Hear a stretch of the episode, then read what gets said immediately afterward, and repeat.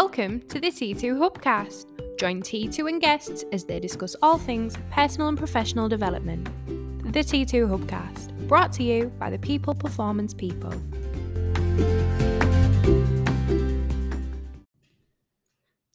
Welcome to the T2 Hubcast with me, Spencer Locker. And me, Dave Pendleton. Dave, how are you doing, mate? All right? I'm all right, Spencer. It's been a while since we've been in a room together. Well, I think we've been ticking along rather rapidly. God, a lot on. It's been a busy couple of months, hasn't It's been a very busy couple of months, yeah. yeah, but uh, Hence the absence. hence, hence the absence. Yeah, definitely. Indeed. Our esteemed leader's not around, so uh, we've got the helm. No, we cover the round bit. You and I. He's a lot fitter than we are. Yes.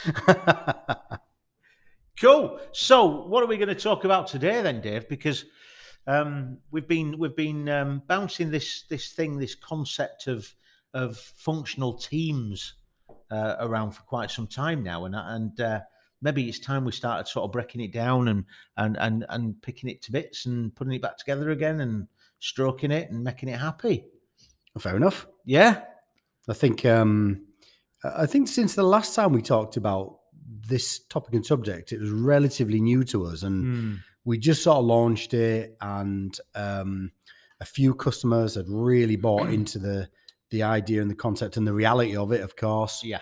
Um, and I think it's fair to say that since then, um, it, it's potentially even turned into one of the largest single pieces of work we do. Yeah. I, I would I would agree. Hmm. definitely agree uh, and it's and i think the beauty of it is that it's not limited to the business world No, um, as much as when i first heard about it and i first read the book um, well no no not when i read the book but when i first heard about it i thought business okay okay organizations like that yeah i, get, Mm. I get it Mm. after reading the book for me it all clicked into place and i thought yeah i can see this in everywhere Hmm.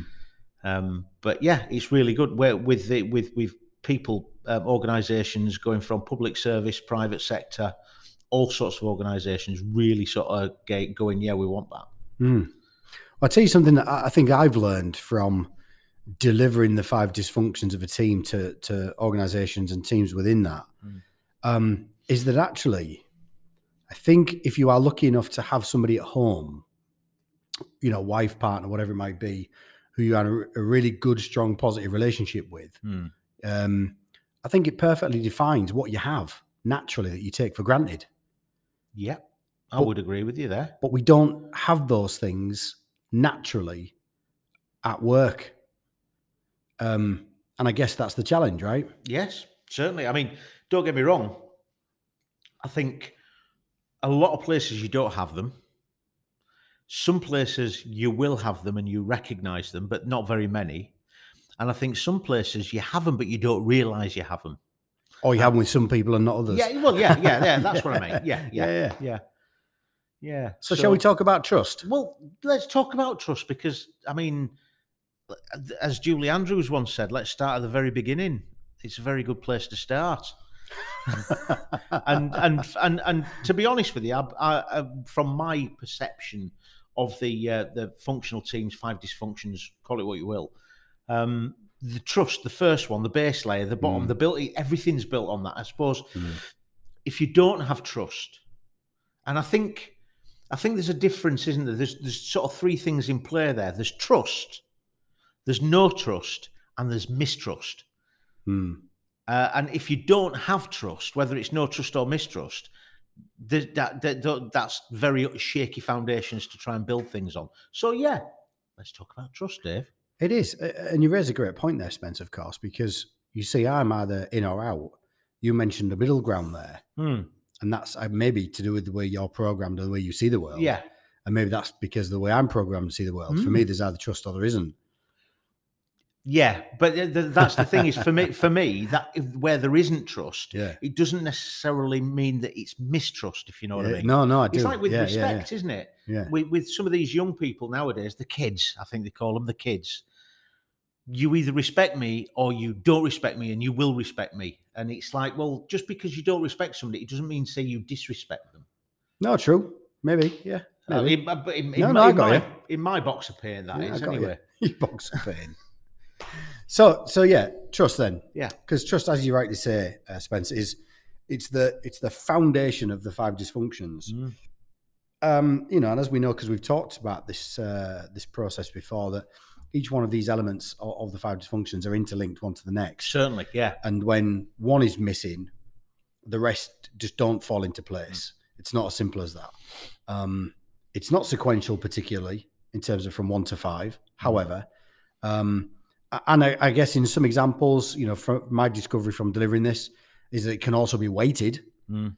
So we can need much heavier and larger proof of trust because we need a little bit less accountability because accountability already lives.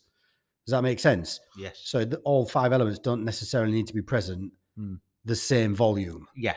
if that makes sense. Yeah, yeah, certainly. Yeah. It depends on the context used, the organisation, the aims, and all this, that, and the other. All those things, Yeah, yeah. yeah, yeah. But as long as they're there and present, Yeah. you know, and, and I guess even situationally, you know, day by day, it might fluctuate a little bit, Mhm. but but it has to be there. It's got to be identifiable, Yeah. uh, identifiable, and it's got to be felt for Mm. sure. So, in terms of um, uh, trust, I, I guess first things first, from my observation, Spence, is that, um, and I ask this question whenever we do this live in a room or, or, or of course, virtually. Um, I ask people to define what trust is. Hmm. I just get them to go around the room, you know, stick your hand up and tell me what the the definition of trust is, which is always a really interesting exercise, and it always pans out exactly the same way. And I do it very simply to demonstrate a point, Mm.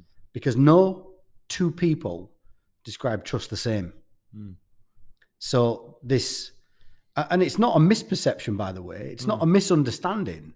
It's just the way that people articulate it generally is different. So does that or, or has that the potential to lead to misidentification? Hmm. Maybe.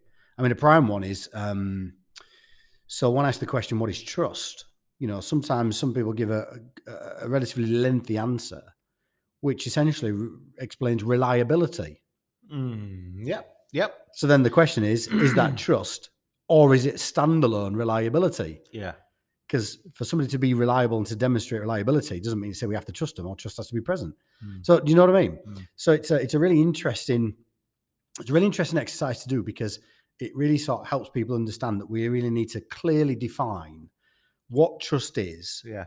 in this example. So Yeah. there's a shared view. So everybody's starting from the same place Yeah. rather than starting from different, potentially different places. Okay. Okay. I just, I'm just thinking to myself, reliability. uh, You will do what you say you're going to do every single time. Yep. But I ain't going to lend you a tenner. Correct. Yeah. I won't blame you. No. no ah, you got me there. You got me there. no, no, you're absolutely right. Hmm. Yeah, reliability is, is for me, it's totally separate. It's outside of trust. right. Could it potentially be knitted in at somewhere along the line? Potentially, Hmm. sure. But in essence, and let's give the clear definition from from the Lencioni model. Hmm. Um, it's in the context of building a team. Trust is the confidence among members that their peers' intentions are good and that there is no reason to be protective or careful around the group. In essence, teammates must get comfortable being vulnerable with one another. Now that's an interesting. I mean, I know it's, it's what Patrick Lencioni says himself, Yes. but this is really interesting, and I've talked to a few people about this as well. Thinking about the word vulnerability. Mm. Now, uh, I was talking to one chap uh, who had a really interesting take on it, um, very similar to everybody else, but he turned around and he said, Surely vulnerability needs two people. I'm like, What do you mean by that? And he went, You've got to be able to display your vulnerability, and somebody has to take advantage of it. That's what vulnerability is. Mm. So there's got to, for a vulnerability to be there, it's got to have two parties, somebody to display it and somebody to take advantage of it, which I thought was really interesting. Because if if somebody Hmm. doesn't take advantage of it, it's not a vulnerability. I think it's definitely a debatable point. Yeah, yeah. Um, I guess, however, though, for me, um, I think the first, the very, very first step Hmm. is to admit vulnerability to yourself. Yes, certainly. So, does it need two parties at first in its initial stages, or does it only need two parties when it actually becomes a reality externally? Because you know, Hmm. it, it- the first thing I need to do is admit to myself I don't know what I'm doing, Hmm. or I'm having a a rubbish day, Hmm. you know, or Yeah. I've made a mistake. Yeah. Uh, and and as we know, as you well know, you know, we, we work with lots of people who can't admit that, Hmm. even to themselves. So I don't know. Yeah. Maybe there's a difference between internal and external vulnerability. I mean, I'm, I don't want to go down that road. Well, no, a, but, but it's a whole funnel, but who knows, right? But it's a good debatable point.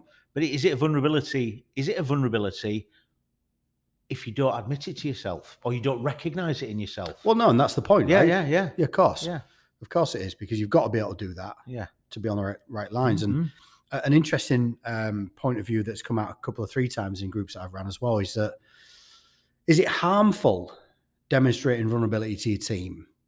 You know, does it potentially lead to um, problems with leadership in terms of competency or credibility? you know what? Which is a great question. Yeah, I had this. I had, I had a session the other week with a with a cohort, and we're talking about vulnerability. And one of the one of the chaps on the uh, on the call turned around and said, "Well, I will not demonstrate vulnerability." We were talking about managing upwards, by the way, at this at this ah, stage. okay.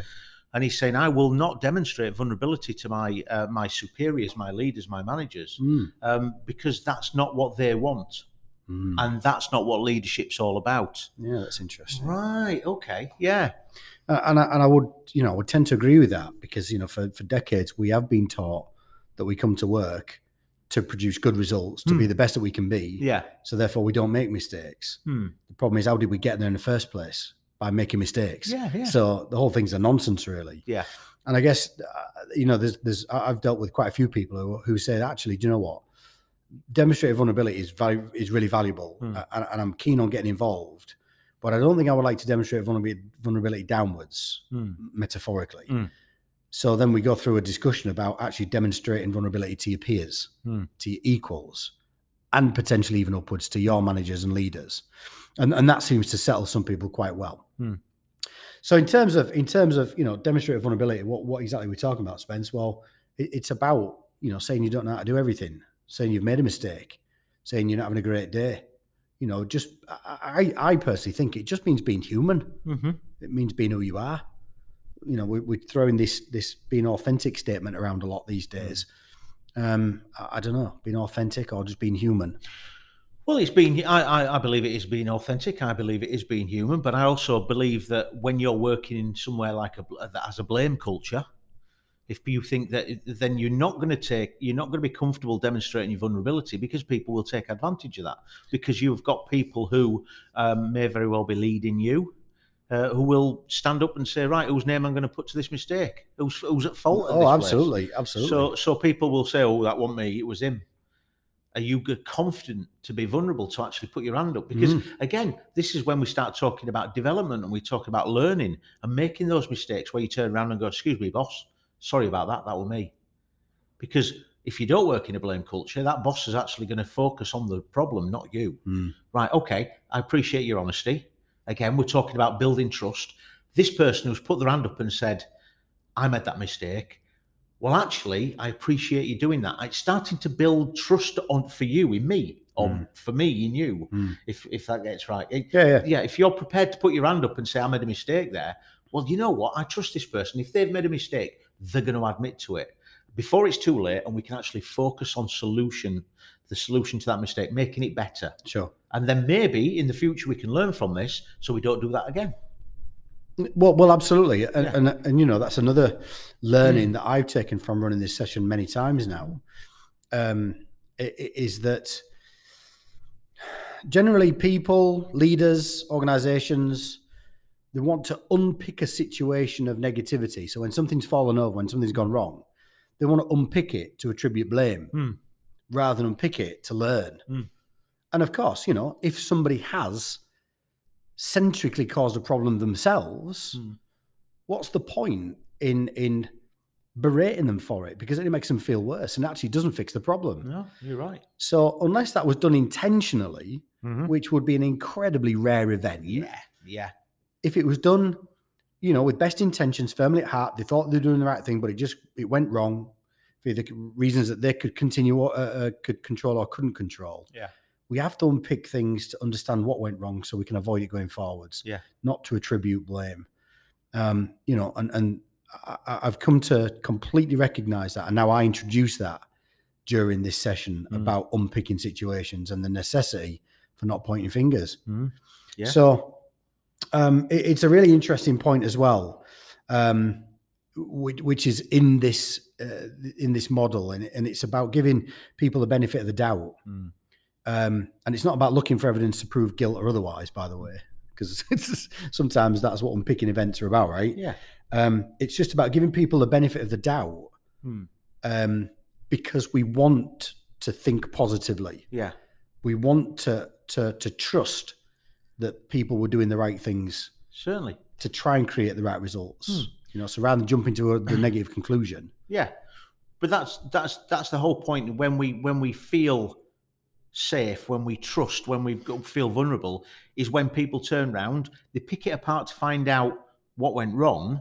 But we need to identify what happened so that that particular person can learn from it, yeah, can develop from it. Sure. So it's not a case of, you know what, I'm going to blame this person, I'm going to put up with the rigging and flog them in front of everybody as an example to others. It's a case of this particular person made a mistake, not a problem, we fixed the mistake. Mm. Right, how can we stop that happening again in the future? This person needs a bit of development, a bit of training. Exactly. Might be this particular piece of equipment that they need to, a bit more familiarization on. Or it might be that, you know what, this person's fatigued.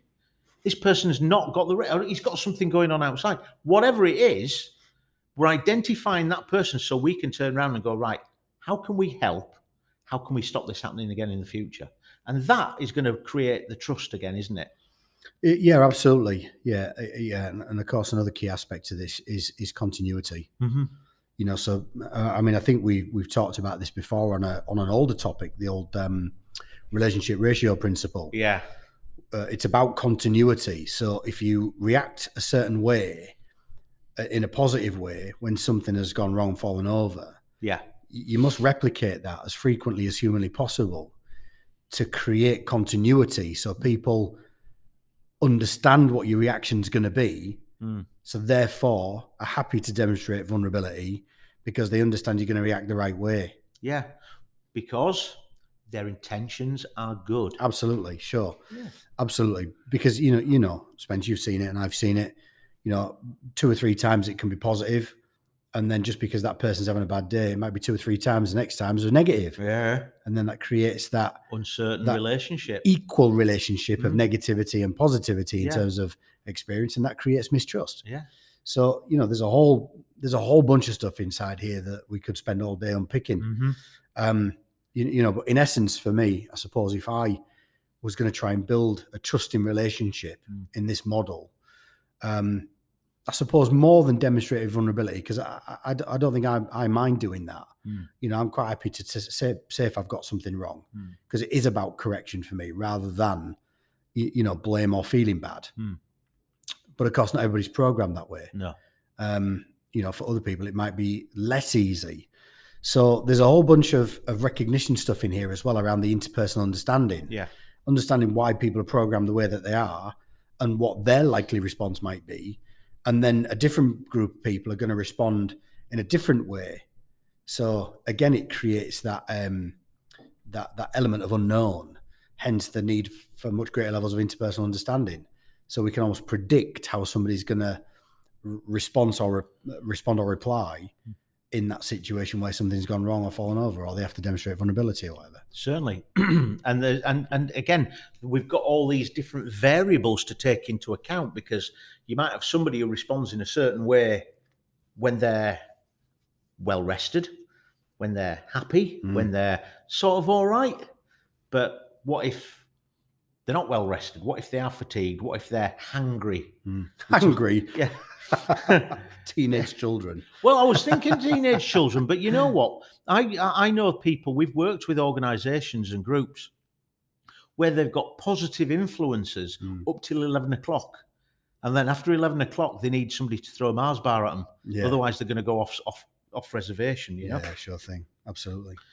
So I suppose I suppose the the only one last thing I want to talk about, I guess, because we ain't got time to unpick the whole thing, No.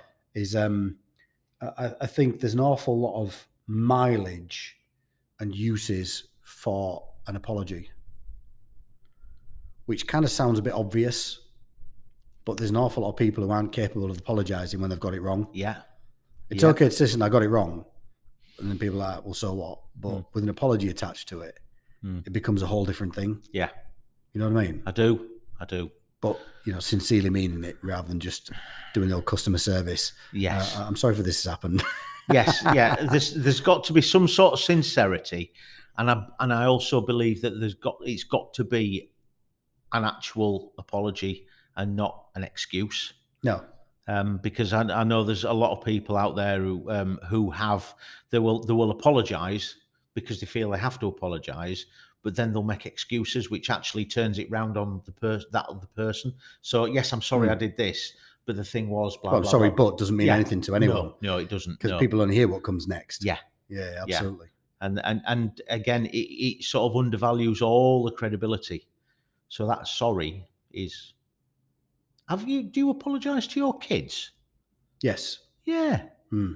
just thinking that because i i ripped a strip off my lad the my eldest the other day before he went to school Hmm. and uh 10 minutes 15 minutes later I, I thought went that's not that didn't work that really didn't work Hmm. as soon as he walked through the door after school, I said, I went up to him and said sorry.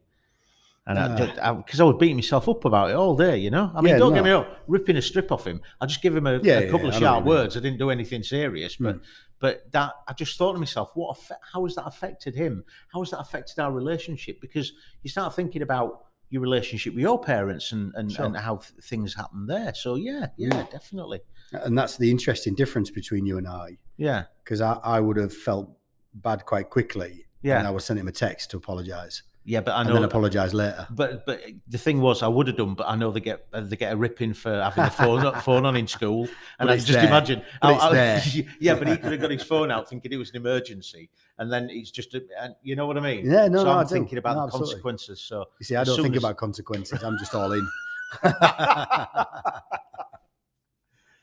but yeah, fascinating, fascinating. Yeah, that the power of an apology is is yeah, Hmm.